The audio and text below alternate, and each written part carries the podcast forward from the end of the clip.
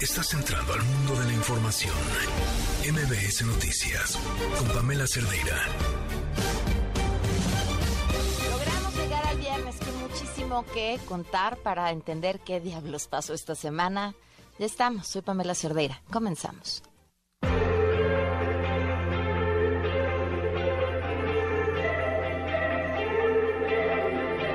Estamos avanzando, no hay impunidad para nadie, se están haciendo investigaciones, hay resultados a nivel nacional. Iba hacia arriba y vamos logrando bajar feminicidio. Sin embargo, todavía tenemos casos, hay estados que tienen esa característica. Esta es violación que va también al alza y estamos atendiendo eso. Pero ya es muy claro lo que es feminicidio y se toma en cuenta, estamos atendiéndolo y lo vamos a seguir atendiendo. El caso de la delincuencia, tanto la llamada delincuencia organizada como la delincuencia de cuello blanco, no hay ningún acuerdo, ningún pacto. Está bien pintada la raya, la frontera. Una cosa es la autoridad y otra cosa es la delincuencia. Cuando ya no hay frontera, como sucedía antes, es caos. En el tiempo de Calderón, el secretario de Seguridad Pública, García Luna, tenía el compromiso de proteger a una organización de la delincuencia. Y era el hombre fuerte de Calderón. La delincuencia estaba metida en el gobierno. Se protegía a unos y se perseguía a otros. Ese era nuestro acuerdo. Acá no sucede eso. Nunca va a pasar. Cero impunidad. Sea quien sea. Mis amigos, mis compañeros, mis familiares. Todos tienen que rendir cuentas sin hacer ningún pacto, ningún acuerdo, no caer en contubernio. Yo le decía a la secretaria, no podemos descartar a priori el acordar con los grupos que no lo podemos. O construimos la paz o seguimos jugando a la guerrita. Mantenemos una confrontación directa con los grupos criminales y nos acostumbramos a los efectos colaterales. Ya sabemos cuáles son. El papel de las y los jueces es de la mayor relevancia. A los jueces y a las juezas nos corresponde ser instrumento de paz social, pero también nos corresponde ser la última esperanza de la gente. Una sociedad que no confía en sus juezas y en sus jueces es una sociedad que carece de futuro y es una sociedad que carece del mínimo, mínimo entusiasmo para poder salir adelante se han logrado condiciones bastante propicias para un, un, desarrollo económico bastante sano y por el contrario además incluso prometedor. Estamos hablando que ahorita es el momento en donde hemos tenido mayor índice de empleo formal. Tenemos el registro del IMSS 21 millones 400 mil 409 mil empleos si mal no recuerdo, lo cual implica que estamos en la cúspide de lo que alguna vez haya existido el registro de empleo formal en México implementó un programa de preliberación de mujeres en estado de vulnerabilidad, beneficiando a adultas mayores con enfermedades crónico-degenerativas degenerativas y a mujeres indígenas. A través del beneficio penitenciario se consiguió la liberación de 70 mujeres y se realizan en continuidad con dicho programa las visitas correspondientes para la revisión de sus casos a otras tantas mujeres que pudiesen ser liberadas en los siguientes días todas las competencias políticas vas a tener tensión, porque le tienes que diferenciar lo que decía yo, no, pues, tú porque eres mejor o porque la otra persona es mejor. Eso es natural todos los procesos políticos. La cuestión es cómo evitas que eso llegue a una ruptura. ¿Cómo lo evitas? Pues Morena lo que tiene que hacer, dirigencia Morena, es fijar con claridad reglas equitativas y respetuosas y hacerlas valer, lo que yo pensaría. Si hay un ataque de alguien contra otro que está usando boots, pues te habla el partido y dice, oye, esto no se puede, man. no puedes atacar a tu contrincante. En fin, fijar reglas. Si no hay eso, sí puede haber mucho conflicto. Pues sí, entre reglas, entre yo veía entre denuncias y amenazas, la Fiscalía General de la República, como si no tuviera cosas importantes que estar haciendo y averiguando. Siete con ocho minutos, el teléfono en cabina 5166125, el número de WhatsApp 5533329585, Twitter, Facebook, Instagram, TikTok. Me encuentran como Pam Cerdeira y esto es lo que nos tiene antes de irnos con la información, Gaby Vargas. Liverpool es parte de mi vida. Presenta. No importa cómo estés, siempre puedes estar mejor. Mejor, mejor. Con Gaby Vargas.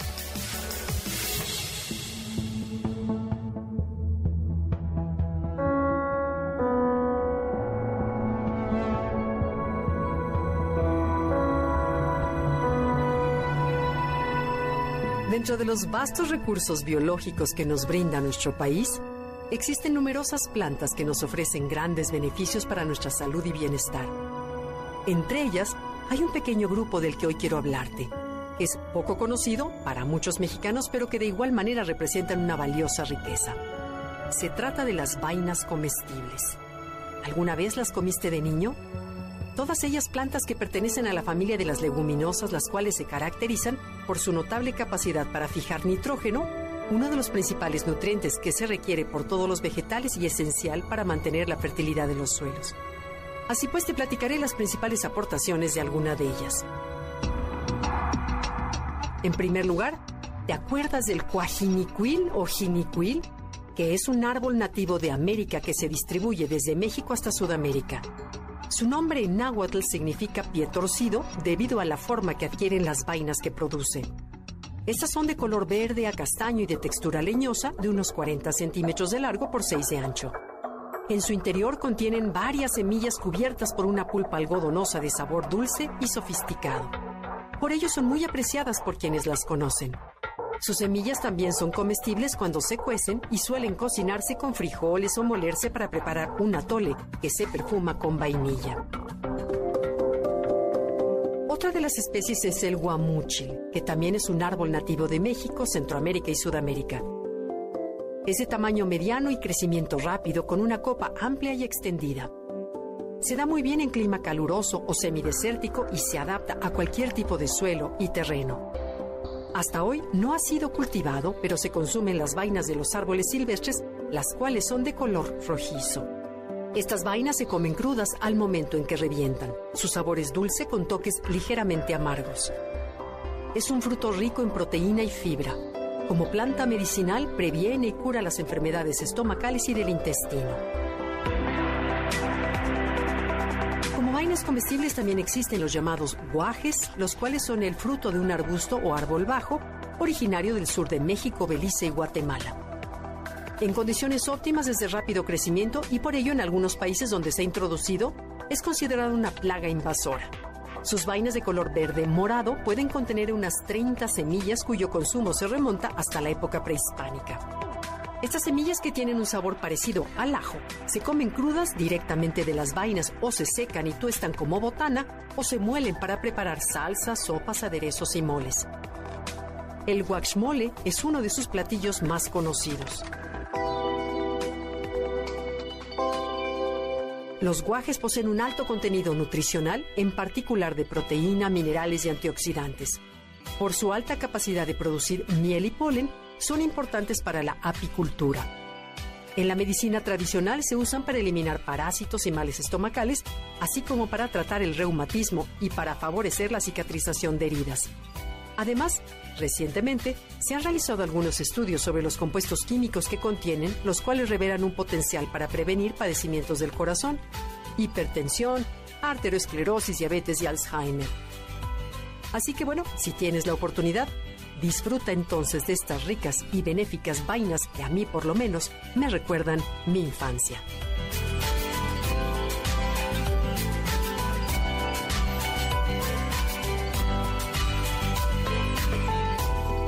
Liverpool es parte de mi vida. Presentó Mejor con Gaby Vargas. Quédate en MBS Noticias con Pamela Cerdeira. En un momento regresamos.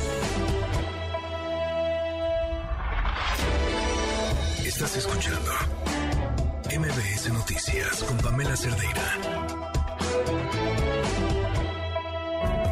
Manera de querer hay algo chiquito 7 con 16 minutos, continuamos en MBS Noticias. Gracias por estar con nosotros y acompañarnos este viernesito en la noche, que, que, el tráfico está intensísimo. Quienes nos escuchan desde la Ciudad de México, les mandamos un fuerte abrazo. Oigan, el gobierno informó que la Administración Federal de Aviación de Estados Unidos aceptó su plan de trabajo con el fin de recuperar la categoría 1 de seguridad aérea. Citlali Sáenz, cuéntanos. La Secretaría de Infraestructura, Comunicaciones y Transportes y la Administración Federal de Aviación afirmaron que es una prioridad de los gobiernos de México y Estados Unidos recuperar pronto la categoría 1 a fin de garantizar la seguridad aérea de 30 millones de pasajeros. En un comunicado, la SIC indicó que el embajador de México en Estados Unidos, Esteban Moctezuma, el encargado de despacho de la SIC, Jorge Nuño Lara, así como Billy Nolen, administrador interino de la FAA, reconocieron las acciones correctivas emprendidas en materia de seguridad aérea por parte de las autoridades mexicanas. Luego de que la SIC presentó a la FAA su plan de trabajo para recuperar la categoría 1, el cual fue aceptado por las autoridades aeronáuticas de Estados Unidos para atender tres temas: cambios legales, presupuesto para la FAC y plan de acción correctiva en materia de seguridad aérea operacional. Se comentó también que la SIC conoce el progreso del plan de acción correctivo, por lo que se planteó el compromiso de trabajar de manera puntual en lo que haga falta. Asimismo, la dependencia dijo que uno de los compromisos acordados en la reunión es concluir el plan de acción correctivo para la aviación civil mexicana a más tardar en el próximo mes de diciembre. Es importante señalar que el próximo mes de enero 2023 por acuerdo, el titular de la Administración Federal de Aviación y su equipo viajarán a México, esto con el objetivo de presentar las conclusiones del plan de acción correctiva, así como definir la fecha de la auditoría final para recuperar la categoría 1 antes del verano de 2023. Pamela es mi reporte. Buenas noches. Buenas noches, muchísimas gracias. Bueno, y justo lo que les decía, ya saben que la Fiscalía seguramente no tiene muchas cosas importantes que hacer. El presidente de la Junta de Coordinación Política, el senador Ricardo Monreal, lo que es todo su derecho, denunció a la gobernadora de Campeche, Laida Sansores, por la difusión de esta presunta conversación que mantuvo con Alejandro Moreno, líder del PRI. René Cruz, cuéntanos. Pamela, muy buenas noches. El presidente de la Junta de Coordinación Política de la Cámara de Senadores, Ricardo Monreal, presentó una denuncia ante la Fiscalía General de la República en contra de la gobernadora de Campeche, Laida Sansores San Román, y contra quien resulte responsable por la difusión de las supuestas conversaciones de WhatsApp que sostuvo con el líder nacional del PRI, Alejandro Moreno Cárdenas. En entrevista a su salida de la FGR, el también coordinador de los senadores de Morena detalló que la querella es por los delitos de intervención de comunicaciones privadas y por peculado al usar recursos públicos para llevar a cabo la difusión de dichas conversaciones. La presenté porque no podemos callarnos frente a la ilegalidad de la actuación de una servidora pública. Tampoco podemos aplaudirle que viole la constitución y la ley y que simplemente la impunidad la proteja. No, no debemos hacerlo y no debemos tampoco festinar que intervenga comunicaciones privadas de nadie. Solamente mediante autoridad judicial se pueden hacer. Asimismo, Monreal Ávila descartó que con esta denuncia se ponga en riesgo su permanencia en Morena. Pamela, el reporte que tengo. Muy buenas noches. Muy buenas noches, gracias por la información, René. En Tamaulipas, un juez de control dio fin a la prisión preventiva para el exgobernador de Tamaulipas, Eugenio Hernández, por un proceso en su contra por enriquecimiento ilícito y operaciones con recursos de procedencia ilícita por 41 millones de pesos. Esto fue de parte por un amparo que determinó que no había elementos para mantenerlo eh, privado de su libertad. Y atentos a lo siguiente. Aquí en la Ciudad de México, ¿se acuerdan el conductor del metro que fue detenido porque venía manejando en estado de ebriedad? Bueno, pues fue ya vinculado a proceso. Cuéntanos, Juan Carlos Alarcón. El operador del metro, Eric N., quien hace unos días fue detenido en estado de ebriedad, quedó vinculado a proceso esta tarde por un juez de control del Tribunal Superior de Justicia. La Fiscalía General de Ciudad de México le imputa el delito de homicidio en grado de tentativa y ataque a las vías de comunicación, este último por mal uso de los bienes institucionales. En reanudación de la audiencia, el juzgador ratificó la medida cautelar de prisión preventiva oficiosa, por lo que seguirá en el reclusorio norte. El juzgador dio un plazo de un mes para el cierre de la investigación complementaria, el cual vence el 28 de noviembre. El lunes anterior, agentes de investigación detuvieron al imputado en la colonia San Lorenzo de Chimalhuacán, Estado de México. De acuerdo con las investigaciones, el 18 de octubre, Eric conducía un tren de la línea 2 y al llegar a Xola, los usuarios reportaron que se abrieron las puertas contrarias de los vagones. El hecho fue reportado a elementos policiales quienes intervinieron y ordenaron que descendiera para arrestarlo. Posteriormente lo trasladaron al cubículo del jefe de estación, donde se le aplicó una prueba de la alcoholemia, la cual dio positiva, situación que permitió presentar una denuncia penal en su contra ante la Fiscalía General de Justicia de la Ciudad de México. Hasta aquí la información. Gracias. Oigan, em, me informan aquí ustedes. Claudio, un caos en reforma cerrado desde Garibaldi, caminar hacia el templo de San Hipólito por el carril de las bicis porque están en construcción las banquetas. Tomamos Metrobús en la parada de Hidalgo, en la siguiente que es el Caballito nos choca una grúa de mantenimiento del alumbrado. Bueno, pues ahí está. Les digo, la ciudad está, está complicada este viernes. Bueno, sobre lo que les adelantábamos ayer, eh, quien fuera dirigente del PAN, excomisionado del Servicio de Protección Federal, Manuel Espino, propuso nada más y nada menos que negociar con criminales, claro, en aras de mejorar la seguridad. Escúchenlo. La propuesta se, reduce a, aceptar la posibilidad de acordar con ellos. Eh, yo le dije al secretario de, Gobernación que la propuesta que puse en sus manos, iba a buscar la manera de hacerla llegar a algunos de los grupos del crimen organizado en México. Y logré hacerla llegar, unos. Y solamente recibí respuesta de dos. Si esto se hace en México, vamos, eh, estamos en esa, en esa tarea. No quiero abundar más porque luego pueden acusar de, de indiscreto. De indiscreto. Bueno. En tanto, Marcelo Ebrard opinó sobre esto. No conozco a fondo la propuesta de Manuel Espino, no me he metido a ver qué es lo que está pensando, pero yo diría que en esencia el plantearles un acuerdo para que se pacifique el país lo veo muy difícil porque ya han cometido muchos delitos, entonces tendrías que fijar una salvedad a la ley que yo no estaría de acuerdo. Ya han cometido muchos delitos, pero no han sido detenidos por esos delitos. Yo creo, y esta es una mera opinión, que siempre han existido distintos tipos de negociaciones, quizá evidentemente no tan claras, y solo hay mejores y peores negociaciones. Algunas negociaciones que favorecen, podrían favorecer a un grupo o podrían favorecer a otro. Claramente ninguna termina por favorecer a la ciudadanía. Por su parte, el presidente también tocó el tema. Desde la base aeronaval de La Paz, Baja California Sur, el presidente Andrés Manuel López Obrador enfatizó que bajo su gobierno no hay ningún pacto con grupos criminales. En el caso de la llamada delincuencia organizada como la delincuencia de cuello blanco, no hay ningún acuerdo, ningún pacto. Está bien pintada la raya. Cuando ya no hay frontera, como sucedía antes, es caos.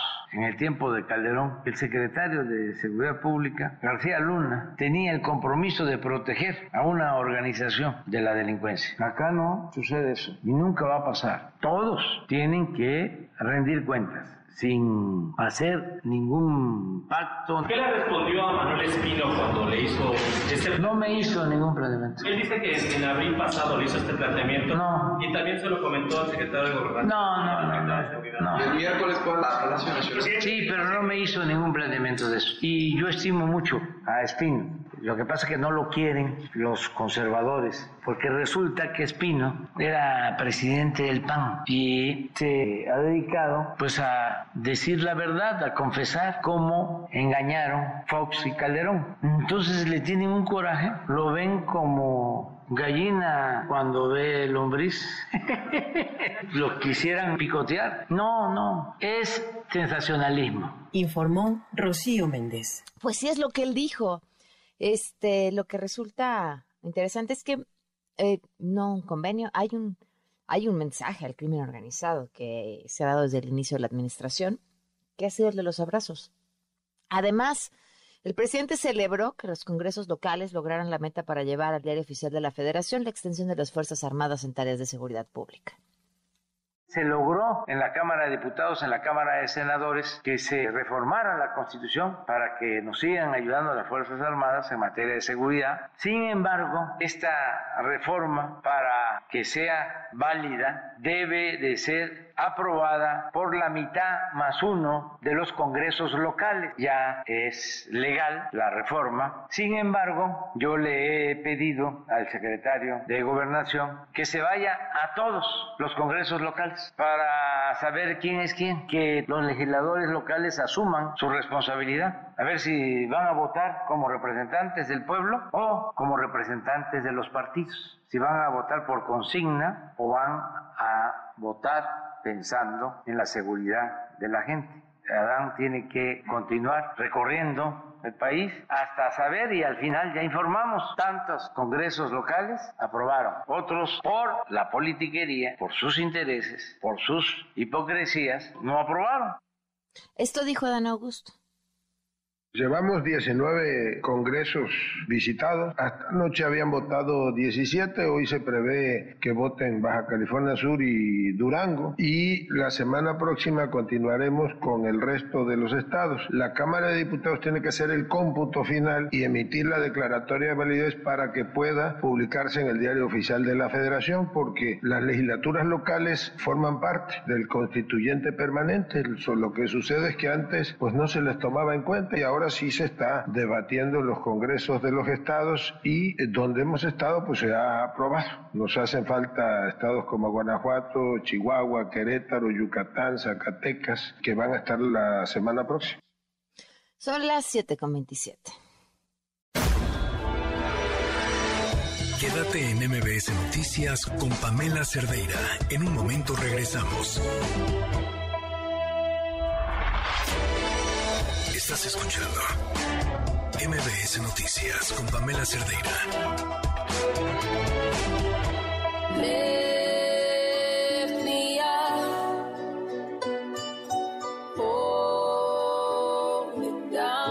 Siete con 31 minutos, continuamos en MBS Noticias. Gracias por seguir con nosotros. El teléfono en cabina 5166125 el número de WhatsApp 55 33 32 95 85. Platicamos, platicábamos ayer acerca de esta historia en la que cuatro estudiantes de la Escuela Secundaria Técnica número 14, 5 de mayo, en la Ciudad de México, agredieron a un compañero suyo con un desarmador.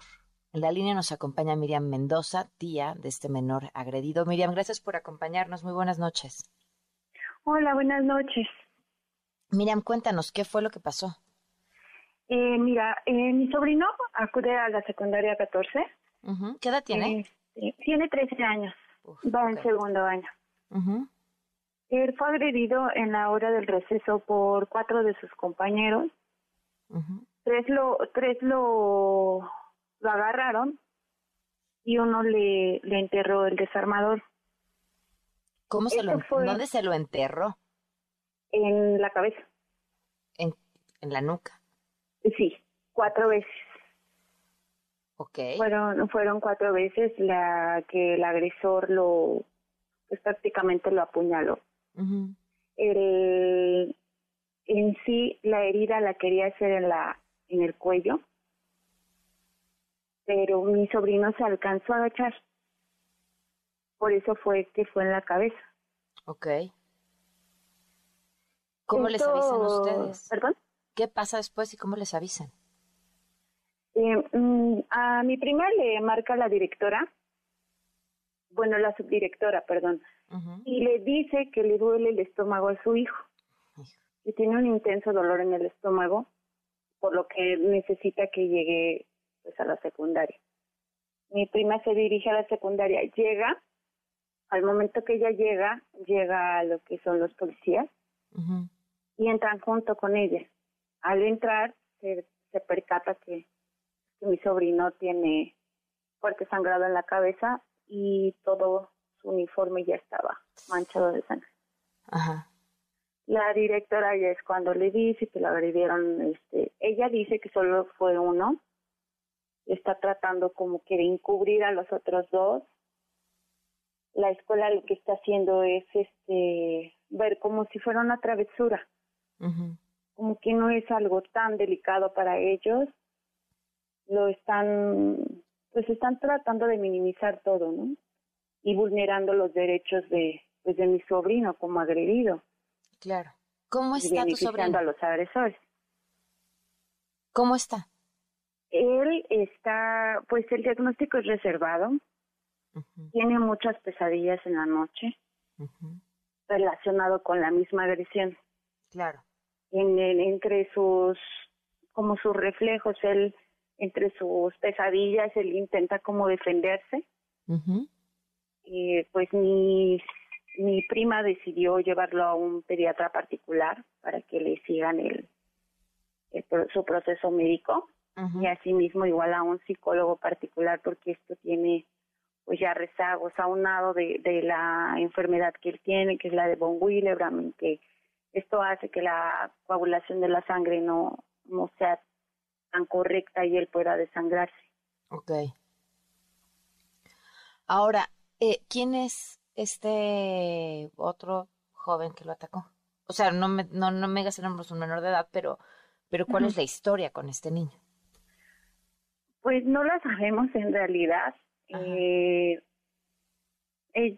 todos ellos dicen que gracias al marco educativo que tienen las escuelas, pues los niños tienen prácticamente una sanción muy pequeña.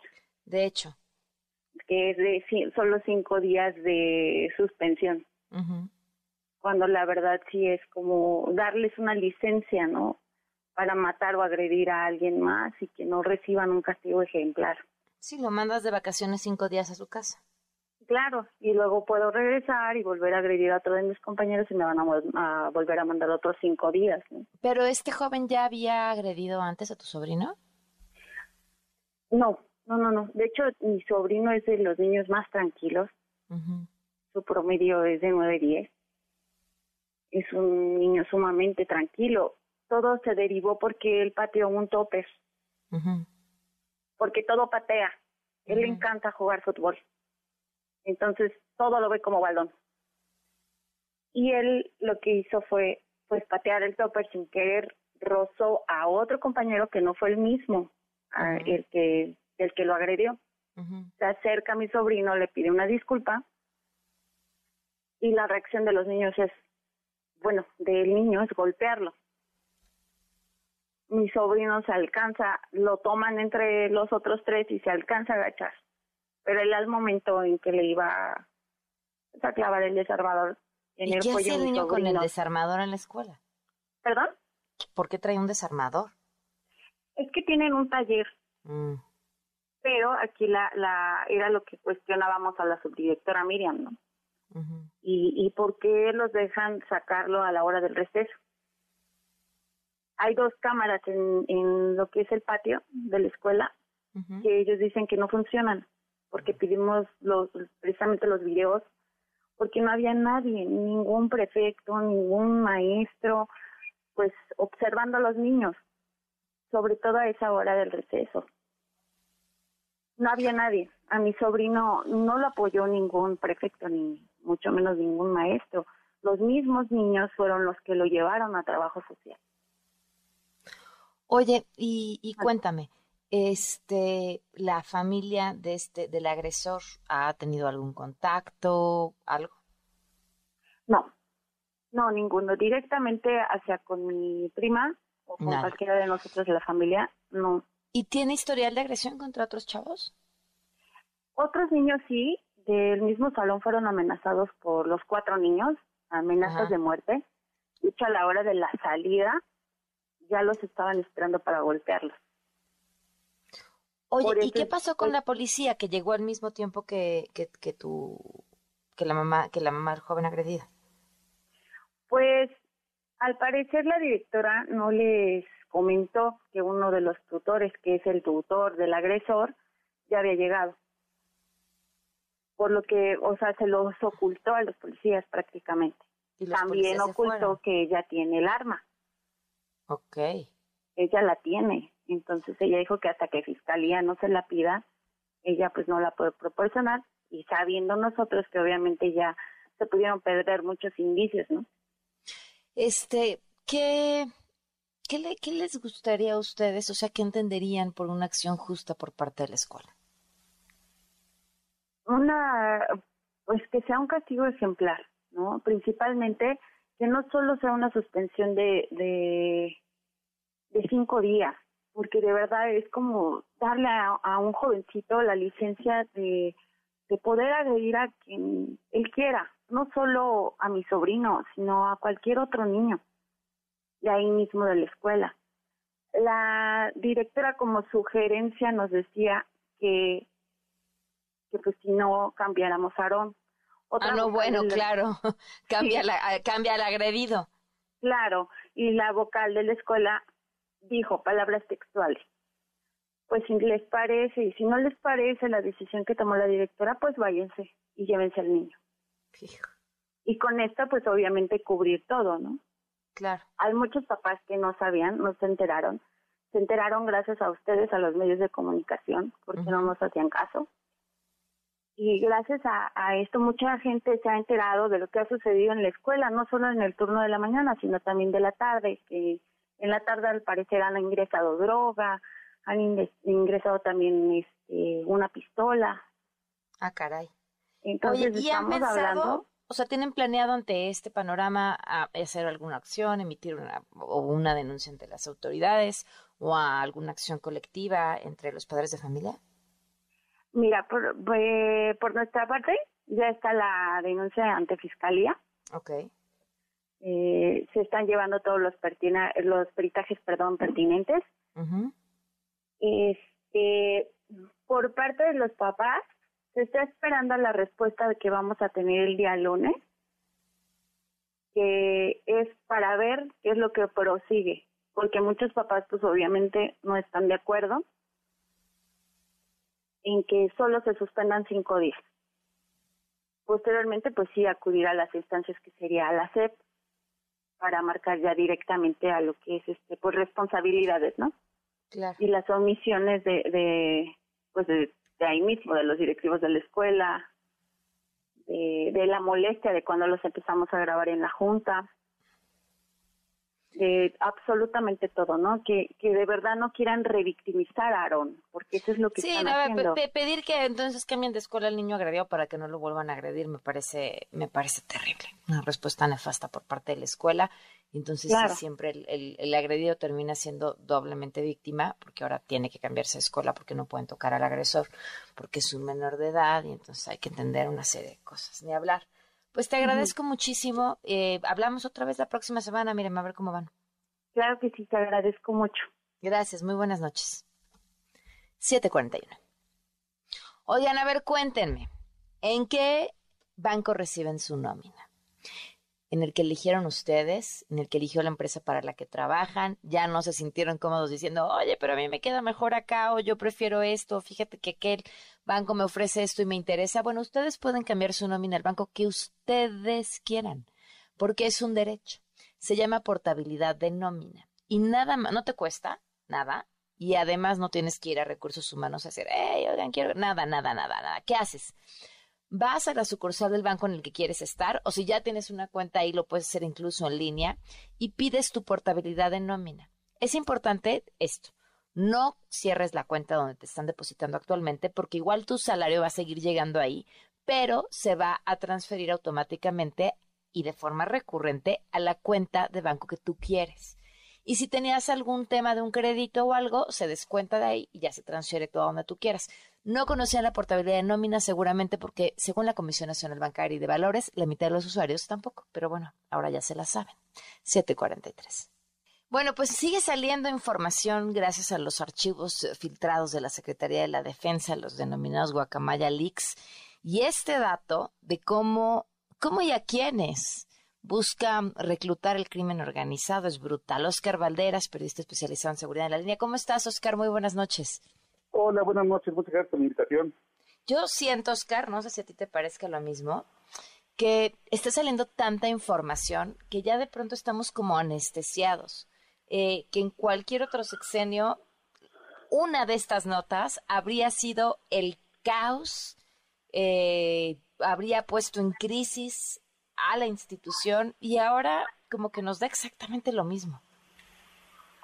Sí, yo también creo que estamos en una sobreexplotación de información y que de repente pareciera que hay cosas que están sucediendo en materia de seguridad que se parecen mucho a otros episodios que hemos visto como el reclutamiento por parte del crimen organizado a policías, a militares, a jóvenes cada vez más eh, niños incluso, pero no hay que perder de vista que estas cosas no, no pueden ser normales, ¿no? Que tienen que salen completamente de la normalidad democrática y que tenemos que tomar cada información que nos aparece con mucho cuidado porque cada vez la violencia empieza a crecer eh, a niveles muy, muy preocupantes. Sí, sin duda. Pero cuéntanos de esto, ¿qué, ¿qué es lo que sabemos sobre la forma en la que están buscando reclutar nuevos sicarios? Mira, lo que, lo que conocemos es que el crimen organizado comienza a utilizar cada vez más plataformas de tecnología encriptadas, es decir, donde eh, gobiernos y particulares cada vez menos pueden revisar conversaciones privadas y utilizan estos canales para poder hacer los reclutamientos eh, que necesitan de gente especializada. Eh, Guacamaya también ha demostrado que el crimen organizado eh, está buscando cada vez más médicos, ingenieros, gente con mucha especialidad. Uy, se nos cortó la comunicación con Oscar Valderas. Vamos a tratar de retomarlo en este momento. Esto, esto que dice acerca del tipo de las especialidades es un tema súper importante. Eh, lo sabemos por las historias que llevamos años escuchando de médicos eh, que son secuestrados por el crimen organizado para llevárselos y que trabajen en eh, tratar de salvar a la gente que trabaja para ellos. Te escuchamos, Oscar. Nos decías sobre las especializaciones que buscan. Sí, perdóname, perdóname que se cortó la llamada. Te decía que, pues, una de las de las características que han acompañado la manera en que están eh, haciendo estos reclutamientos, PAN, es que están buscando personas con un alto grado de, especialidad y los utilizan y los embarcan a través de plataformas digitales. Eh, sin duda, el, Ay, no puede ser. ya. la última es la vencida para ver si ahora sí este, no, no lo movemos del lugar o le marcamos por WhatsApp esperando así no se vaya a cortar la comunicación y nos pueda terminar de contar esta historia que como les comentábamos pues parte de estos archivos filtrados a través de este gran hackeo que hiciera este grupo de hackers, les llaman hacktivistas, eh, denominados guacamaya, que no solamente eh, dieron información de la Secretaría de la Defensa de, en nuestro país, sino también de otros países en Latinoamérica. Justo platicábamos con Fausto Pretelin hace poquito qué tanto impacto había causado en otros lugares lo que se había revelado a través de, a través de este hackeo. Y, y vamos escuchando así piezas, ¿no? De pronto un medio saca una cosa, otro medio saca otra. Más adelante vamos a platicar que también viene de parte de los archivos de Guacamaya con Sandra Romandía sobre este dato, eh, la agenda del presidente en poder de la Secretaría de la Defensa, qué hace el presidente después determinar la mañanera. Eh, por cierto, les hice la pregunta a través de las redes sociales y me encanta porque quien me respondió es la pregunta más difícil que nos has hecho. Este, si tienen alguna respuesta, me encantaría escucharlos. Antes de que escuchemos justamente qué es lo que dicen estos archivos sobre las actividades después de lo que todos y todas vemos todos los días. ¿Ya tenemos a Oscar? No, no tenemos a Oscar. Bueno, vamos a ver si después podemos hablar con él. Pero les decía, el dato, el dato está súper interesante, porque parte de lo que dicen estos archivos es que están utilizando estas aplicaciones de mensajería para tratar de conseguir nuevos miembros em, criminales. Eh, Oscar Valderas nos ha acompañado también compartiéndonos información, por ejemplo, de cómo el crimen organizado a través de cierto tipo de videojuegos también contacta o busca contactar a, nuevos miembros, generalmente reclutando a chavitos. Eh, esto no quiere decir que entonces cancelemos los videojuegos, nada más quiere decir que tengamos, tenemos estar atentos y atentas a quienes están comunicándose con nuestros hijos a través de las redes sociales, a, través de los videojuegos, a través de todo, así como si estuviéramos en la calle y viéramos un desconocido platicando con ellos y abriríamos más los ojos y nos acercaríamos a ver qué es lo que está pasando. Bueno, pues igual, exactamente igual en el mundo virtual. Vamos a hacer una pausa a ver si después logramos contactar con él. Son las 7.49. Quédate en MBS Noticias con Pamela Cerdeira. En un momento regresamos. Estás escuchando MBS Noticias con Pamela Cerdeira. Un oasis dentro del mundo de la información.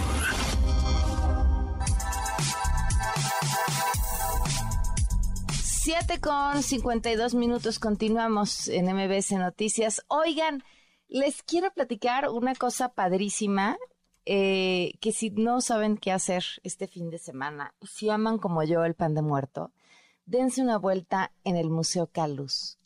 Es, bueno, dentro del museo es una cosa espectacular.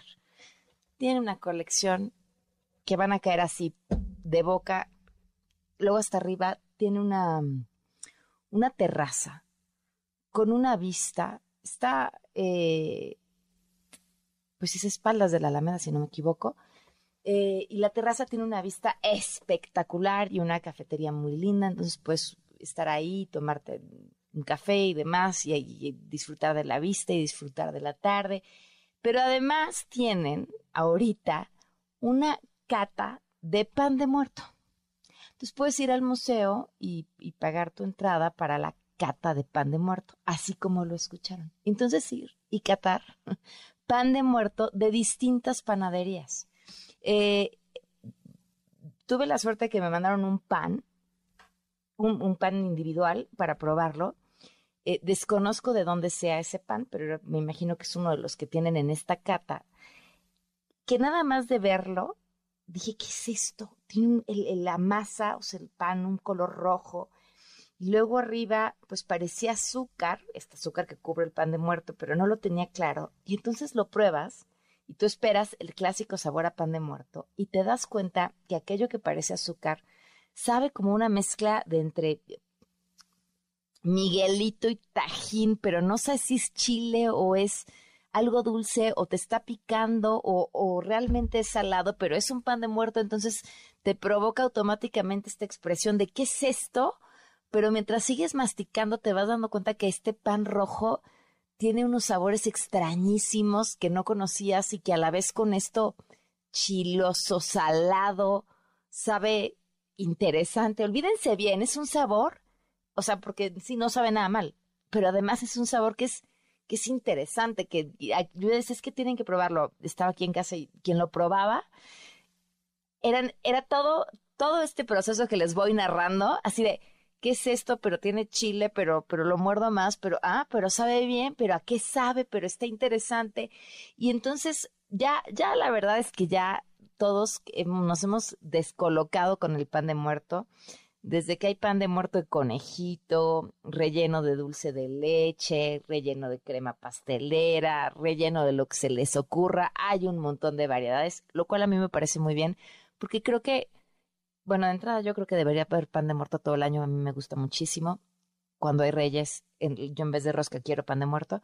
Este, pero, pero independientemente de mis gustos personales, pues sí creo que la cocina eh, debe ser una constante experimentación y que de una u otra forma también refleja hoy quiénes somos, ¿no? Entonces, si hoy queremos ponerle hasta el molcajete al pan de muerto, pues también dice y habla de la circunstancia y el momento en el que vivimos. Entonces, me parece que darse la oportunidad de ir a este museo, de Mira, nada más estoy hablando, se me agua la boca, de disfrutar todo lo que tiene, porque es un museo precioso, con, un, con, con una selva cultural brutal, con una terraza que les decía, de verdad, para ir y disfrutar con su familia, decir qué bonita ciudad es esta, qué privilegio de tarde me está regalando. Eh, pero además, esta actividad que me pareció brillante, de poder ir al museo y catar pan de muerto y descubrir todo lo que las distintas panaderías y pastelerías también están haciendo con esta tradición tan rica que tenemos. Entonces, aprovechenlo porque eh, pues a lo largo del fin de semana, supongo, en los horarios que va a estar abierto el museo, eh, van, a, van a encontrar esto que me parece genial. Miren, ahí está. Festival del Pan de Muerto. Cuesta 120 pesos el, el acceso y con estos 120 pesos tienen acceso al museo, que es espectacular, y van a tener eh, la oportunidad de degustar de pues pan de muerto de todas las panaderías que están participando con ellos. Va a ser el sábado y el domingo. Eh, el sábado abre a partir de las 10, supongo cierra a las 6 de la tarde en, ambos días, más o menos es lo que trae su página de internet.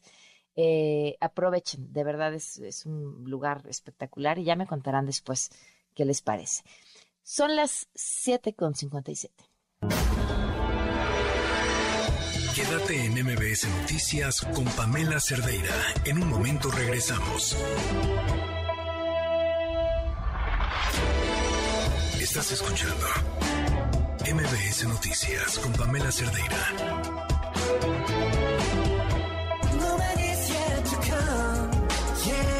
8 con un minuto. Continuamos en MBS Noticias. Gracias por sus, respuestas a la pregunta este, Ah, preguntan aquí que cómo se llama el, museo. El museo se llama Caluz, con K y con Z. Eh, si ponen en Google Museo Caluz, automáticamente van a entrar a la página del museo. Está en Avenida Hidalgo, Avenida Hidalgo número 85 y de verdad es espectacular. Se los recomiendo muchísimo. Si tienen chance el fin de semana, que además va a estar este festival de pan de muerto, estoy segurísima de que lo van a disfrutar a todo. De, a mí, de mí se acuerdan. Y ya si se van, pues mandan fotos, ¿no? Para que se nos antoje todavía más. En Sonora, la tarde de este viernes inició el encuentro del presidente con el envío de la Casa Blanca para el clima John Kerry. Rocío Méndez tiene la información. Cuéntanos, Rocío, ¿qué tal? Buenas noches. Muy buenas noches, Pamela. Acompañado del embajador de los Estados Unidos en México, Ken Salazar, John Kerry, el enviado especial de la presidencia de la Unión Americana para Asuntos del Cambio Climático, arribó a las 16.23 horas al Palacio de Gobierno de Sonora en Hermosillo, es decir, las 18.23 horas del tiempo del centro de la República Mexicana. Desde entonces, Pamela ha platicado con varios funcionarios mexicanos, principalmente con el canciller Marcelo Ebrard, y arrancó una reunión con el presidente de México, Andrés Manuel López Obrador. El mandatario mexicano ha destacado estos días, en esta semana, Pamela, que este encuentro tratará el desarrollo de energías limpias, también se verificará la explotación y producción de litio y la industria electroautomotriz, principalmente a partir de un proyecto el Plan Sonora que contempla todos estos estadios. El jefe del Ejecutivo mexicano acude a esta mesa de trabajo con el gobernador de Sonora, Alfonso Durazo, el canciller Marcelo Ebrard y los titulares de Energía, Rocío de Economía, Raquel Buenrostro, del Medio Ambiente, María Luisa Albores, de la Comisión Federal de Electricidad, Manuel Bartlett, de Pemex, Octavio Romero, y la de CONACIT, María Elena Álvarez Bulla, así como el vocero de presidencia, Jesús Ramírez Cuevas. Comunicación Social del Gobierno de Sonora, Pamela, ha confirmado esta noche que a nuestras 21 a 15 horas estará brindándose un mensaje a medios por ambas delegaciones. No se va a contar con la presencia del presidente Andrés Manuel López Obrador en este reporte, pero sí participará por México el canciller Marcelo Ebrard y algún funcionario de la delegación estadounidense, muy posiblemente el propio Kerry, pero ya una vez que suceda ese mensaje tendremos la posibilidad de darte más detalles al respecto. Por el momento, esta es la información. Muy bien, muchísimas gracias, Rocío. Muy buenas noches. Buenas noches. La Secretaría de Seguridad y Protección Ciudadana dio a conocer la detención en Veracruz de Antonio de Jesús Elmara, otro de los implicados en el homicidio de la periodista Yesenia Mollinero, y Sheila Joana García. Su aprehensión se logró en un operativo conjunto entre autoridades federales y estatales. Y en Chiapas, a un año del asesinato de Freddy López, en San Cristóbal de las Casas, familiares y amigos protestaron este viernes exigiendo castigo para los autores intelectuales. En otros temas, en la Cámara de Diputados ya empezó la dictaminación del presupuesto del 2023 que prevé recursos por 8.3 billones de pesos. Cuéntanos, Angélica Melín. Pamela, gracias. Muy buenas noches en la Cámara de Diputados inició la discusión formal y también el proceso de dictaminación del presupuesto de egresos 2023. La Comisión de Presupuesto de la Cámara de Diputados se reunió con el subsecretario de egresos de la Secretaría de Hacienda, Juan Pablo de Botón Falcón, quien planteó ante los congresistas los elementos primordiales del presupuesto del año entrante que prevé contar con una bolsa global de recursos por 8.3 billones de pesos. Al defender el paquete económico del Ejecutivo Federal en funcionario lo calificó como equilibrado y realista y consideró que mantendrá las finanzas públicas en una condición de estabilidad, reafirmó que lo prioritario en el gasto para el Ejecutivo Federal van a ser las mega obras, la infraestructura como el tren Maya y también los programas sociales, en particular los que se entregan a adultos mayores, a personas con discapacidad permanente, a estudiantes de escasos recursos y a algunos otros grupos vulnerables. El subsecretario de Hacienda perfiló algunos rubros prioritarios para el gasto en 2023. El gasto total en inversión asciende a 1.190.133 millones de pesos, mayor en 15.6% en comparación con lo aprobado en 2022. De este gasto corresponde a inversión física un monto de 1.101.000 millones de pesos, la mayor registrada desde, que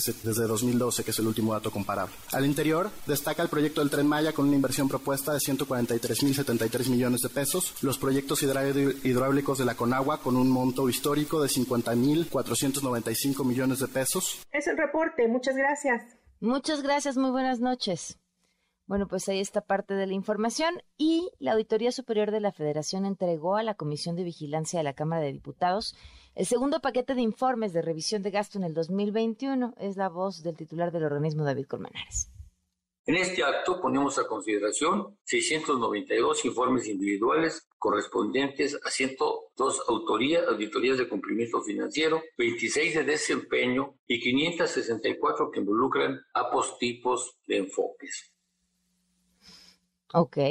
Y atentos a lo siguiente, la Secretaría de Salud de la Ciudad de México advirtió sobre una nueva ola más de COVID en la etapa invernal. Ay, ya, Adrián Jiménez, cuéntanos. La Ciudad de México estaría enfrentando una ola más de COVID durante el siguiente periodo invernal, así lo informó la secretaria de Salud Oliva López al comparecer ante la Comisión de Salud con motivo de la glosa del cuarto informe de gobierno. La funcionaria detalló que se prevé que este incremento en casos de COVID tenga un menor impacto en cuanto a gravedad, hospitalizaciones y decesos. Explicó que el virus SARS-CoV-2 ya se ubica junto con el virus de la influenza como virus respiratorio estacional, el cual se mantiene bajo vigilancia al tiempo que se ha ido recuperando otros servicios de salud que tuvieron una reducción debido a la pandemia. O sea, sí hay una, un esfuerzo muy importante de recuperar servicios sin dejar las tareas de vacunación anti-COVID, que seguimos haciéndolo, y también sin dejar de lado lo que sería toda la vigilancia para estar pendientes de una siguiente ola, que estimamos que sí se estaría produciendo con menores impactos en hospitalización y en desenlaces fatales, porque forma parte de esta complejidad de los virus respiratorios que son estacionales, que se transmiten por vía respiratoria, que son estacionales y donde ya estamos ubicando a COVID, otros virus respiratorios, incisional respiratorio y el virus de la influenza. López Arellano dijo que el sistema de salud capitalino se encuentra preparado para hacer frente a una nueva ola de coronavirus. Estamos preparados y ya tenemos esta capacidad de despliegue de convertirnos, reconvertirnos, ampliar la capacidad hospitalaria, triajes, y porque el personal de salud tuvo una capacitación intensa en esta, en enfrentar la pandemia. La secretaria de Salud Oliva López precisó que para enfrentar un nuevo repunte de COVID se mantiene la recomendación del uso del cubrebocas en espacios cerrados, mal ventilados y con aglomeraciones, lavado frecuente de manos, así como estar vacunado. Para MBS Noticias, a Adrián Jiménez. Muchísimas gracias, Adrián Jiménez, por la información. Y la organización Causa en Común advirtió que además de la violencia en el país, hay un serio problema, ojo a esto, de subregistro de delitos. ¿Por qué las víctimas no denuncian? ¿Por qué? Pues porque no le creen a las instituciones. Además, este, este dato está brutal. Probables manipulaciones a delitos como feminicidio, trata de personas, extorsión, secuestro, robo con violencia, robo de vehículo con violencia, violencia familiar y narcomenudeo. Eso es un hecho, ¿eh? Y lo hemos visto aquí en casos de feminicidio cuando hablamos con las mamás de las víctimas, bueno, a ver, lo vimos en Nuevo León. Los dos casos más mediáticos que todavía, todavía no sabemos qué fue lo que pasó, estaban siendo automáticamente clasificados como uno, el de Devani, que se había accidentado, y el otro que se había suicidado. Y seguimos sin saber qué pasó o quién fue porque qué pasó ya tenemos una idea. Relacionado con este tema, en su conferencia esta mañana, el presidente dijo que en el país se ha logrado disminuir el número de feminicidios y violaciones. Estamos avanzando, no hay impunidad para nadie, se están haciendo investigaciones, hay resultados a nivel nacional. Iba hacia arriba y vamos logrando bajar feminicidio. Sin embargo, todavía tenemos casos, hay estados que tienen esa característica. Esta es violación que va también al alza y estamos atendiendo eso. Pero ya es muy claro lo que es feminicidio y se toma en cuenta, estamos atendiéndolo y lo vamos a seguir atendiendo. Pero además eso, pues, sabemos que no es cierto, no, va, no vamos mejor en esos temas, no se están poniendo donde se deberían de poner eh, o donde se deberían de clasificar y la impunidad en el país es de arriba del 90% en todos los delitos. Entonces, no hay impunidad, es una cosa del pasado, no es cierto. Seguimos teniendo altísimos niveles de impunidad. Y atentos a esto que pasa adentro de la Cruz Roja. Más del 80% de sus paramédicos y operadores fueron despedidos. La razón, falta de recursos. Hatsini Magallanes, cuéntanos. Más del 80% de paramédicos operadores de la Cruz Roja Mexicana fueron despedidos aparentemente por falta de recursos derivado de la pandemia de COVID-19 y también la falta de colectas, lo que traerá como consecuencia el cierre de operaciones del hospital de la institución, pero también la reducción de servicios de emergencias en la Ciudad de México. En entrevista con MBC Noticias, paramédicos lamentaron que tras varios años de servicio hayan sido despedidos sin una liquidación de por medio, a pesar de haber ayudado a enfrentar la pandemia de COVID-19. Ya se llevó a cabo, eh, fue desde el martes de la semana pasada, hicieron recorte, eh, se habla que es más del 80% del personal eh, operativo. Eh, del hospital desconozco el despido, lo que sí sé es que cerraron el hospital, de hecho tiene lonas de cerrado por remodelación y pues no hay nadie al interior del hospital.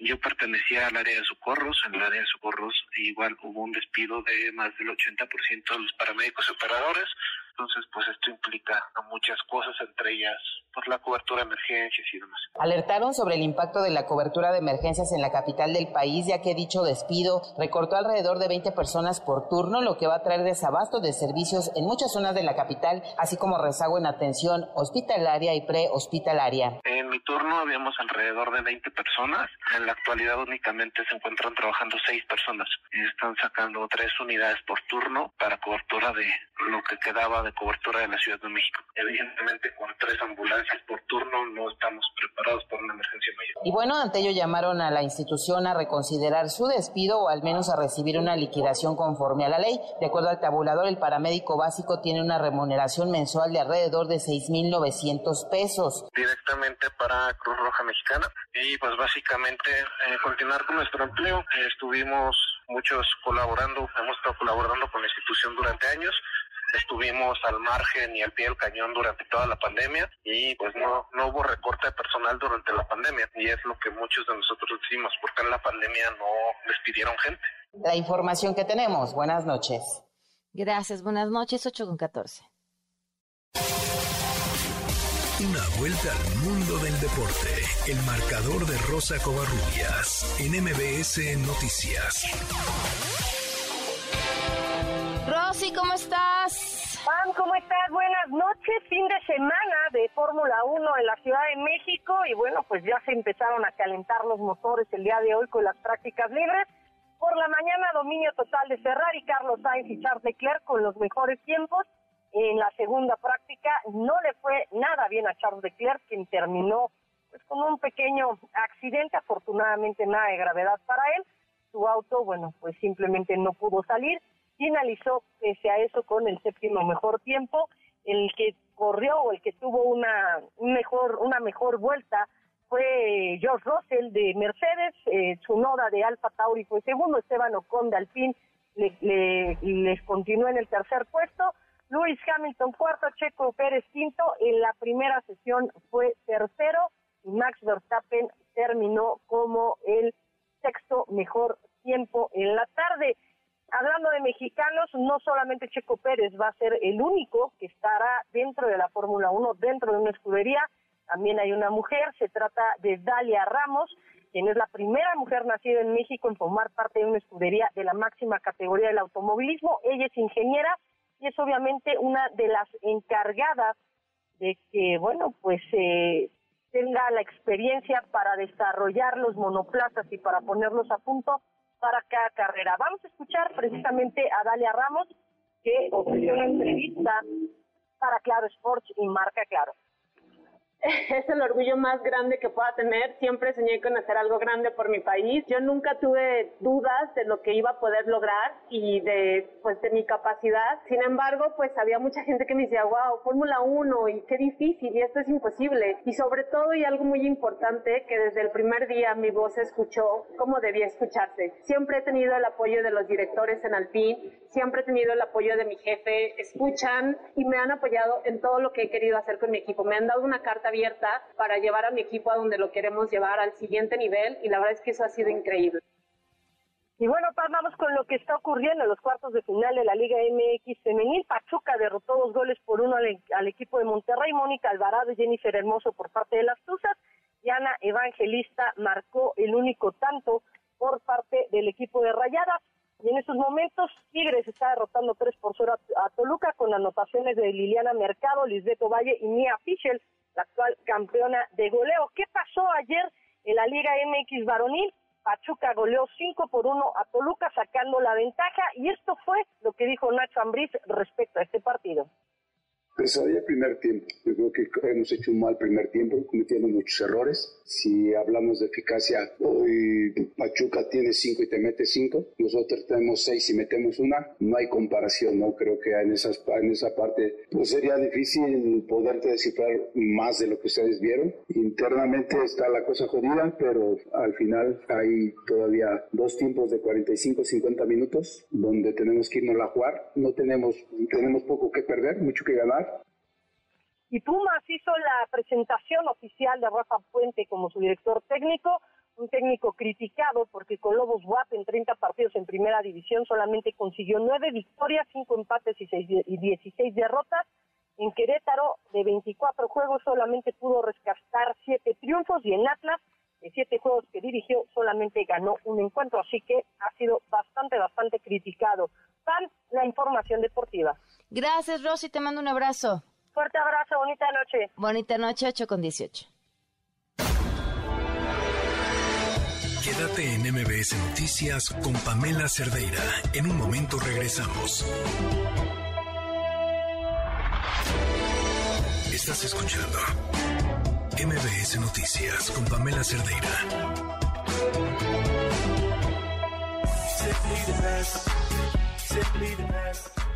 Son las 8 con 20 minutos. A ver, les preguntábamos, ¿qué, ¿qué hace el presidente después de la mañanera? Dice Fabiola, dormir nada. Alejandra se va a dormir. Eh, Julio, con su estado de salud, seguro nada. Alejandro González, pues desayunar. ¿Qué más puede hacer? Eh, Ulises Ayala, desayuna, te ayudas, regresa a dormir. Además de nada, Mario, Isabel Garzón, nada. Jorge, eh, preparar el show de la siguiente mañanera. Bueno, preparar un espectáculo de dos horas todos los días lleva su tiempo.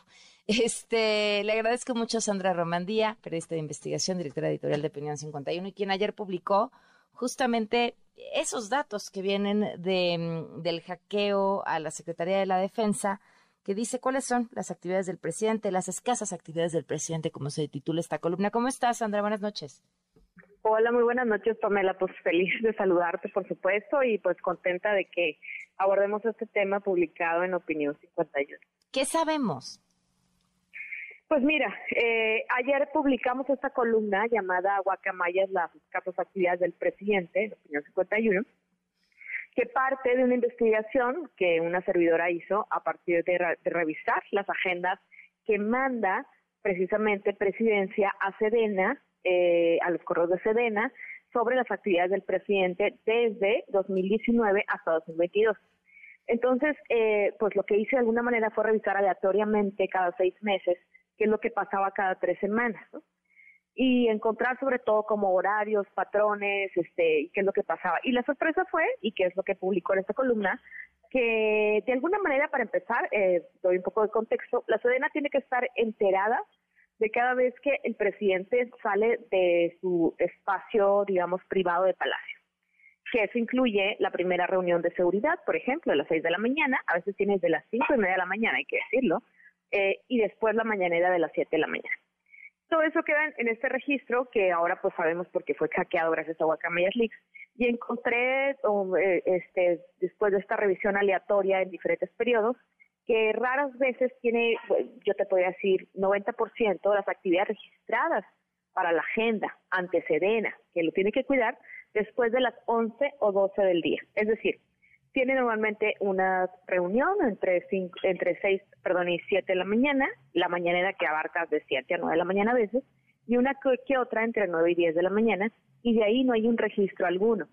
Lo que sí hay, y lo dejo ver en la columna, Pamela, que pues pueden consultar nuestro auditorio en opinión51.com, es que eh, hay muchas revisiones médicas que Sedena también tiene que tener alerta porque de alguna manera está presente en todo el movimiento de Palacio, a él y a su familia. Pero aparte de eso, no hay reuniones registradas, no hay visitas registradas. Este, pareciera que la agenda trata de desahogarla, según estos, estos este, registros oficiales, entre las 6 de la mañana y las 11 de la mañana. Pues eh, por eso es que yo titulo las escasas actividades del presidente, porque pues esto es lo que revela, al menos en datos oficiales, sus actividades en los últimos eh, pues dos, tres años de gobierno.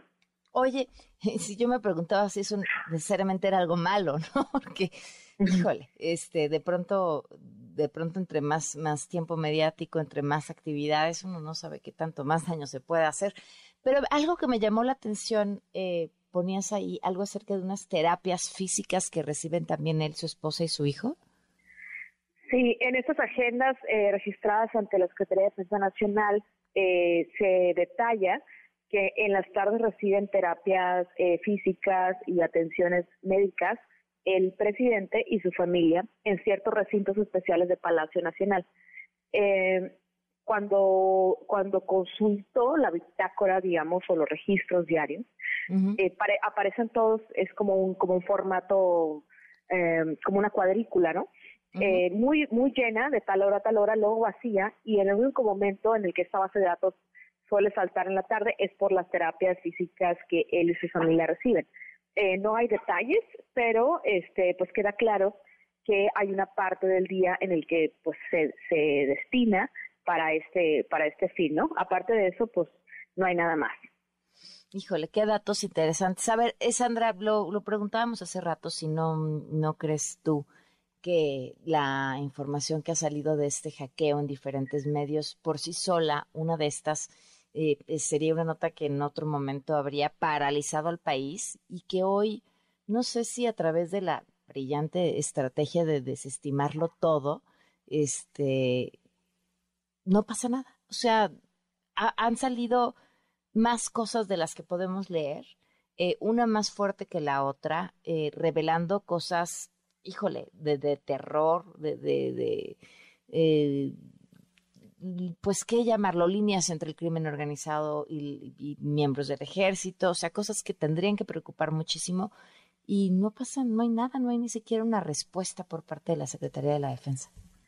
Es una gran preocupación y yo creo que no solo del lado periodístico, Pamela, sino de las audiencias. O sea, ¿qué pasa cuando revelas algo muy fuerte de una corporación o de un sector gubernamental, como de la Secretaría de Defensa Nacional, en este momento, en el que se muestran tres cosas, que una es corrupción, la otra es eh, una relación absolutamente de intereses personales y aspiracionales con el gobierno, y la tercera que tiene que ver con abusos de parte de esta corporación, que es la que en teoría nos tiene que cuidar en, un contexto precisamente de la militarización, militarización, ¿verdad?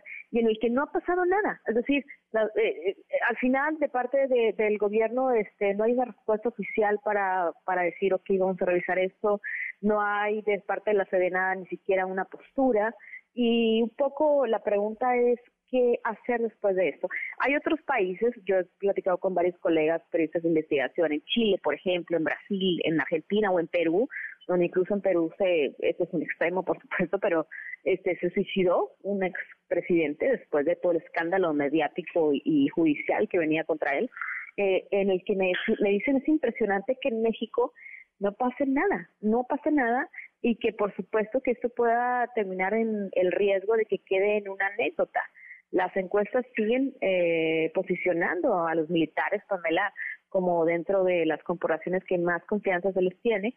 Y eh, la trinchera oficial, que es el liderazgo de este país político, que es el presidente, pues desestima absolutamente todo lo que sale, todo lo que sale en sus archivos y que de todas formas, todas luces y todas historias, como esto que estoy contando, pues revelan eh, un Estado de alguna manera incapaz, un Estado que está participando en un sistema de abusos, un Estado que está participando en un sistema de una cadena de corrupción, de tráfico de influencias y de, este, por supuesto, descuido hacia lo que tendrían que ser los intereses de la nación. La gran pregunta es después de esto, ¿qué sigue? Y creo que lo hemos comentado varios colegas, como bien dices, y pues yo creo que solo el tiempo posiblemente será el que lo dirá. Pues sí, estaremos, estaremos viendo qué, qué sucede y qué, y qué más nos da, porque además me imagino que eh, tú que conoces el tamaño o la dimensión de esos archivos no hemos alcanzado a ver ni una décima parte.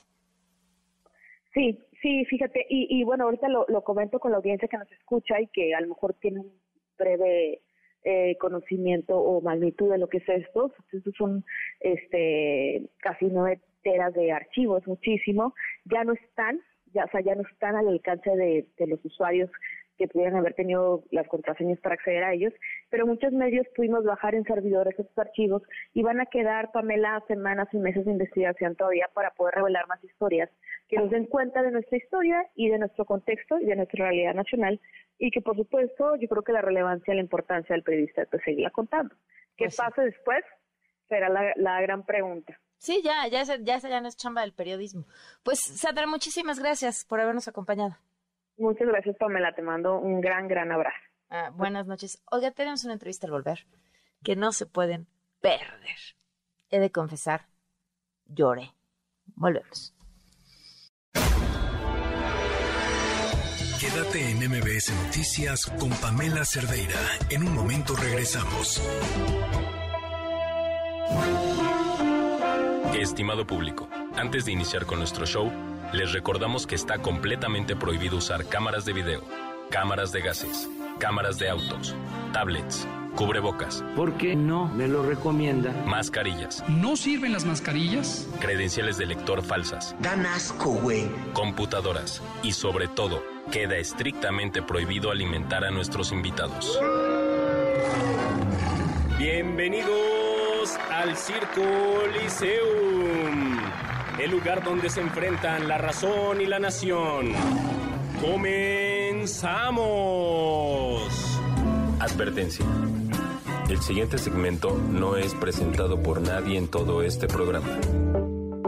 Fue nombrada como la niña científica. Y hoy tenemos la oportunidad de platicar con ella, Xochil Cruz. ¿Cómo estás, Xochil? Muy bien, gracias. Oye, cuéntame, ¿cuántos años tienes? Tengo 13 años. ¿Y por qué te nombraron la niña científica? ¿Qué fue lo que hiciste? Bueno, me nombraron así porque hice un proyecto que fue hacer un calentador de agua a partir de materiales reciclados y de bajo costos, aprovechando la energía solar. Y esto lo hice principalmente para apoyar a las personas de bajos recursos y el medio ambiente. ¿Hace cuánto hiciste esto? Hace como cinco años más o menos. Ok, cuando tenías ocho. Fuiste a un curso que da la UNAM, ¿no? Bueno, es una especie de espacio en el que hacen alianzas eh, para que niños y niñas puedan compartir espacios con gente que ya está trabajando en la ciencia. Pero a ver, vamos por partes. Xochitl, ¿de dónde eres? Soy de San Cristóbal de las Casas Chiapas. Ok, ¿y cómo fue que tu mamá dio con este lugar o con esa posibilidad? Pues, principalmente para que yo estuviera ahí en el programa donde estoy, eh, fue por ayuda de una de mis madrinas que trabaja en un preescolar en el que yo estudiaba. Entonces eh, llegaron los chavos de que pues, imparten la ciencia y le preguntaron a mi madrina que si no tenía algún conocido, niño o niña que le interesara la ciencia, que se quería involucrar a unos talleres de ciencia. Entonces, pues mi madrina pensó en mí y de ahí mi madrina le preguntó a mis papás y mis papás me preguntaron a mí si yo quería entrar a esos cursos. Y como yo toda una niña chiquita, pues no sabía qué era la ciencia y pues le dije que sí y a partir de ahí me empezó a gustar mucho la ciencia. A ver, ¿y cómo fue? ¿Cómo fue ese primer curso? El primer curso, así recuerdo, creo que fue primero en lo que es si un barco de plastilina podía flotar en agua. Y la verdad es como que algo muy imposible porque la plastilina es muy pesada como para que flotara en, en el agua. Entonces, eh, nosotros, a nosotros nos ponían a hacer esas actividades y nos enseñaba la ciencia a partir de mini proyectos y actividades para que no lo tomáramos como aburrido. Y a partir de ahí me acuerdo mucho que mis papás me decían de que ya no sabían dónde esconderse cuando me iban a recoger a mí, porque era de pregunta, pregunta, pregunta y más pregunta. Wow. Siempre has sido una niña muy curiosa, entonces. Sí. ¿Cuándo te diste cuenta que eso que estaba pasando te gustaba y te emocionaba? Eh, creo que me empecé a dar cuenta al quinto taller, en tercero de preescolar. Ajá. ¿Cómo? ¿Te acuerdas? Eh, la verdad creo que era como un mini proyecto la verdad no me acuerdo de qué, pero sí era como un mini proyecto, el cual me interesó mucho, ya que pues nos planteaban como una problemática y nos dejaban que nosotros diéramos nuestra idea para buscarle una solución o encontrarle una solución a esa problemática. ¿Y esta, la de calentar el agua, fue la primera problemática con la que te topaste?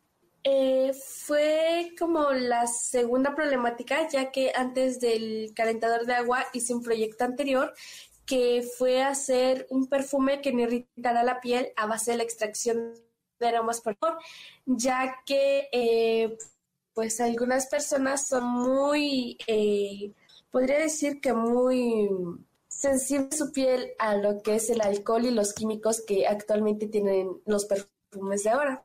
¿Y qué pasó con ese perfume que hiciste, Xochitl? Ese perfume me acuerdo que fue mi primer proyecto, el cual me gustó mucho. Y ese fue mi primer pase a la nacional en la Feria de Ciencias.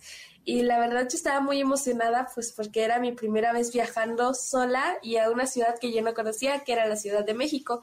y la verdad me acuerdo, sí, y la verdad, este, me acuerdo mucho de que cuando ya estábamos en el aeropuerto, yo dije, ya no quiero ir, ya no quiero ir porque era como la primera vez que yo viajaba en un avión y que no estaba al lado de mis papás ni de mi hermano y mucho menos de mis de mi perrito.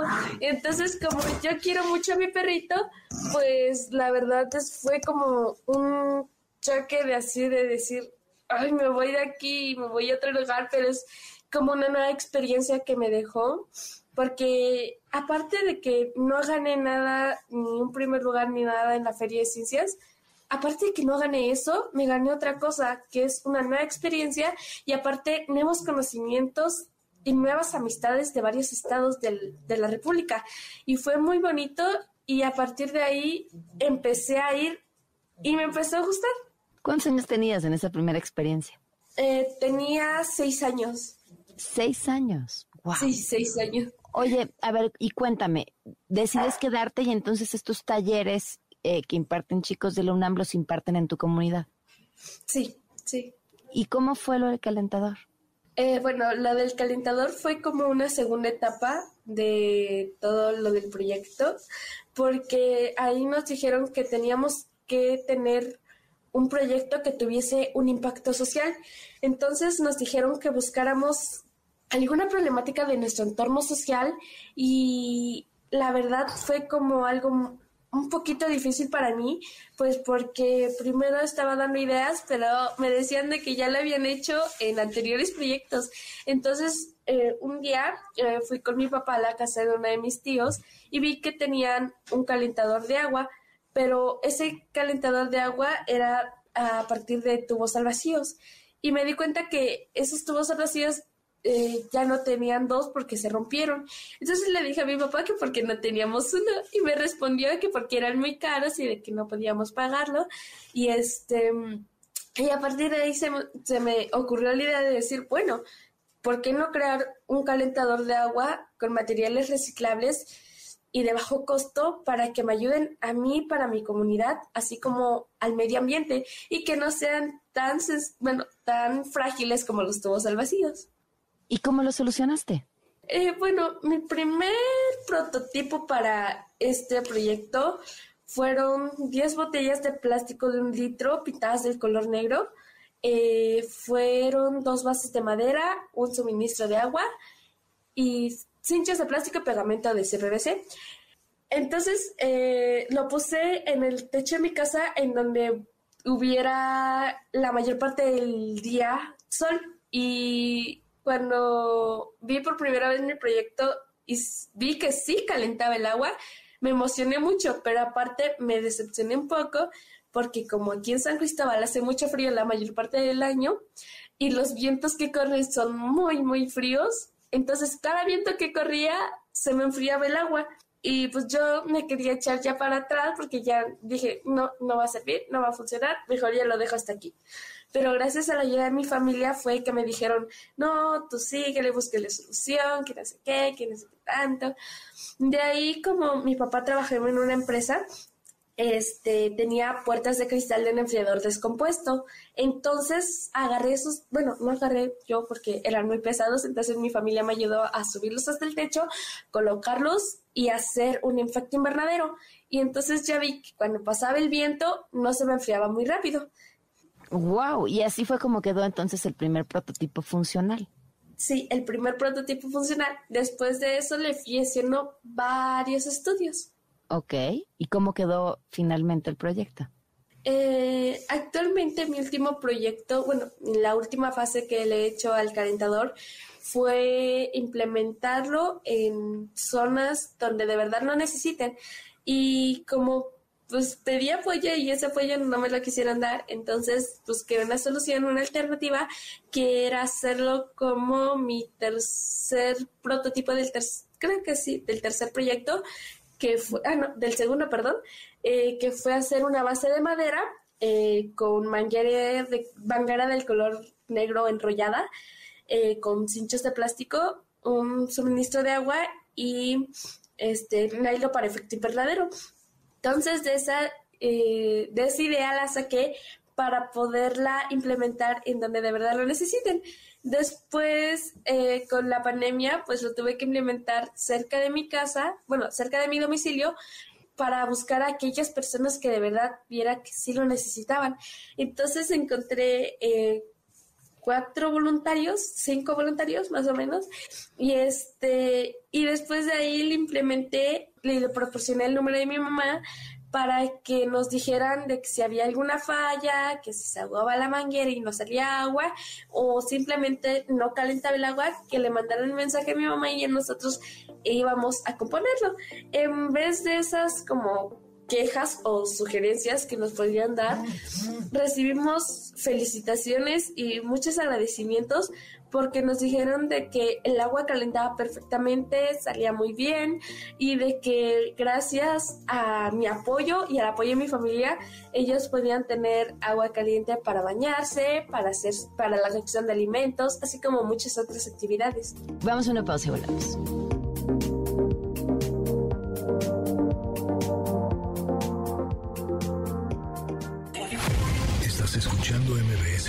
Noticias con Pamela Cerdeira. ¿Cuántos calentadores has instalado?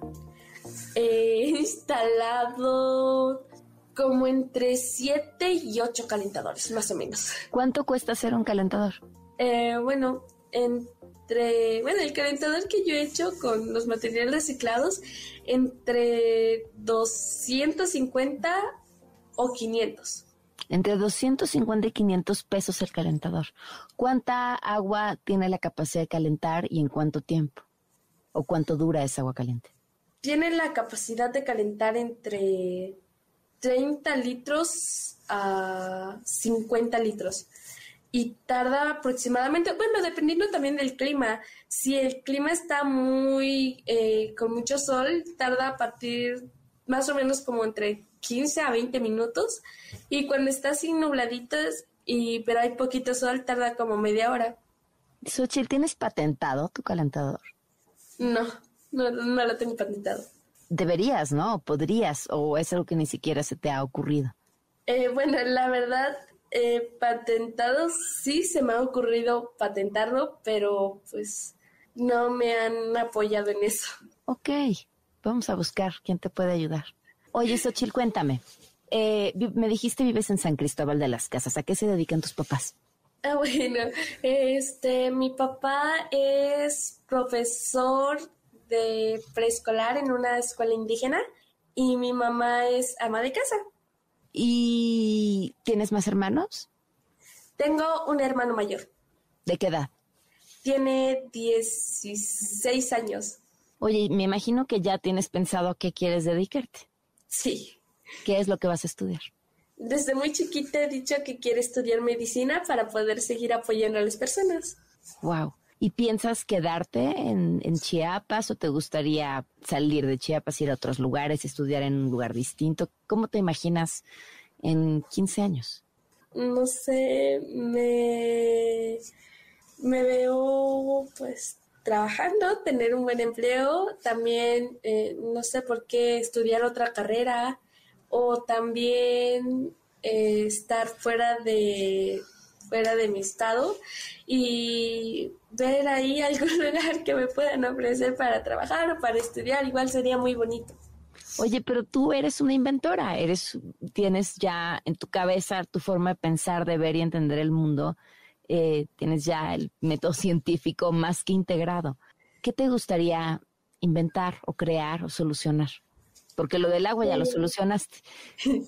Sí, la verdad, antes de la pandemia tenía pensado dejar el calentador hasta ahí y hacer otro proyecto, el cual ese proyecto era hacer paneles solares con materiales reciclables y de bajo costo, ya que mi mentor que me estaba apoyando con este el calentador, pues también me estaba explicando un poquito cómo funcionaban los paneles solares, entonces me empecé a interesar, pero con todo esto de la pandemia cerraron todas las escuelas y pues no pude seguir con el proyecto y pues a futuro yo creo que sí me vería también haciendo ahí los paneles solares con materiales reciclados.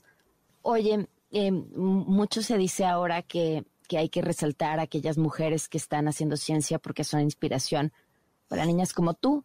Eh, ¿Hay alguna científica de la que hayas oído, que hayas escuchado, que admire su trabajo, o alguien, mujer o u hombre, que, digas, ay, yo quiero llegar a hacer lo que está haciendo esta persona? Y la verdad sí tengo una científica que, que me ha inspirado mucho, pero ahorita que lo dijo se me fue el nombre, no sé por qué. este, gracias aquí que tengo a mi mamá casi al ladito, dices que de algunas cosas que se me olvidan, ¿no? Pues eso ya me dijo mi mamá y mi, mi, científica favorita, mi científica de apoyo, que es Marie Curie. Wow. Ya que pues ella, pues en sus tiempos ya ve que lo, bueno, las mujeres no eran mucho, nada más eran como eh, cuida al niño, haz la comida, cuida la casa y todo eso. Entonces, eh, me interesó mucho esa historia porque ella ganó un premio Nobel en nombre de su esposo. Y bueno, muchos premios Nobel, creo que dos, y muchos premios más. Y la verdad fue como que, wow, es como una inspiración, como una fuente de apoyo, porque me acuerdo de ella y digo, sí puedo, puedo hacer todo lo que me proponga siempre y cuando tenga dedicación, esfuerzo y esmero. Wow. Xochitl, quiero hablar con tu mamá. Dile que se acerque para platicar con ella también. sí, aquí está. Sin pena. ¿Cómo se llama tu mamá, Xochitl? Alma. Alma, ¿cómo estás? Oye, bueno, cuéntame, ¿qué hay que darles de desayunar o qué, qué se hace para tener una niña así? Yo creo que lo más importante es la atención que se les da a saber escuchar a los hijos, porque a veces como padres pensamos que nuestros hijos eh, no tienen, que no se ven con la capacidad de pensar ciertas cosas, ciertos temas, y a veces es todo lo contrario. Ellos también eh, tienen eh, una forma de pensar muy diferente a de nosotros, que ellos ven su entorno y ven las problemáticas que existen y uno se queda así eh, pensando, wow, te diste cuenta. Y con ella hemos pasado ciertas cosas que ella aprende de nosotros, pero también nosotros hemos aprendido mucho de ella. Y ¿Qué has aprendido, Alma, de ella? Este, hemos aprendido tanto que a veces nos sorprendemos, ¿no? Porque incluso con nuestros hijos aprendemos cosas nuevas. Y, y es algo muy bonito sinceramente, pero igual siempre y cuando tengamos esa dedicación de saber escucharlos y dedicarles el tiempo con calidad que ellos se merecen también. Alma, tú te quedaste con ganas de hacer algo, estudiar algo, em, tener alguna profesión que a lo mejor no, no hayas hecho porque a tu generación esa posibilidad ni siquiera existía. O, o sea, de, de, no poderla ver o poderla ver pero decir, no porque soy mujer y entonces va a ser más difícil.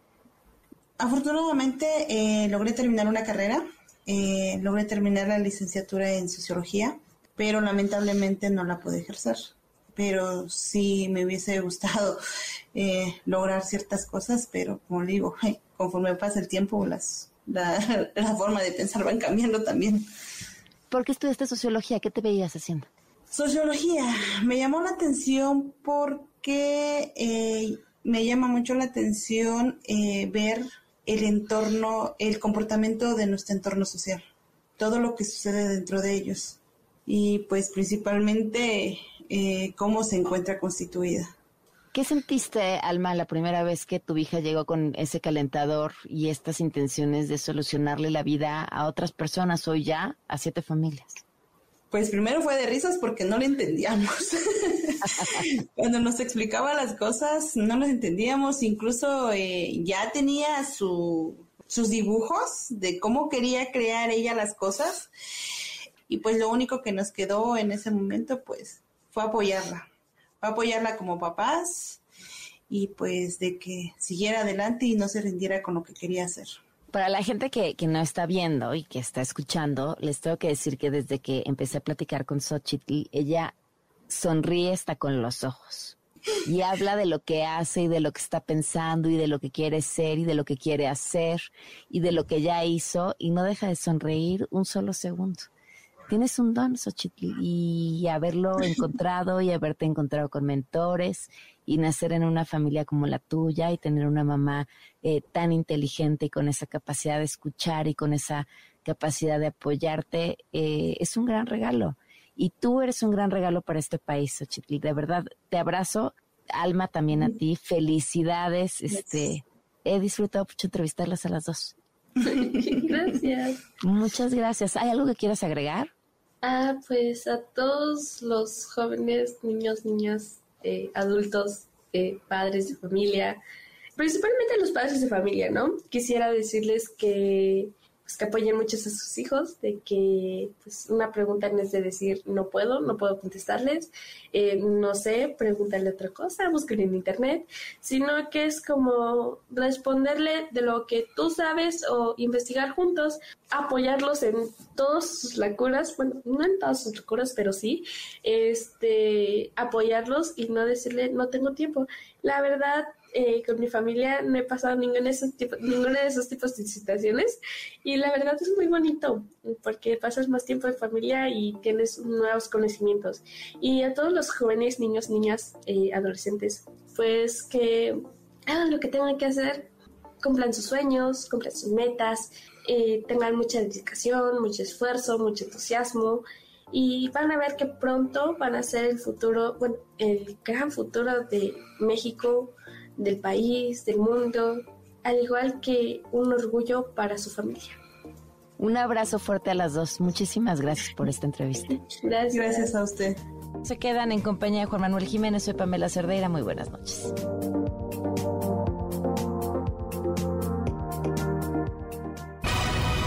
Ahora estás informado. MBS Noticias con Pamela Cerdeira.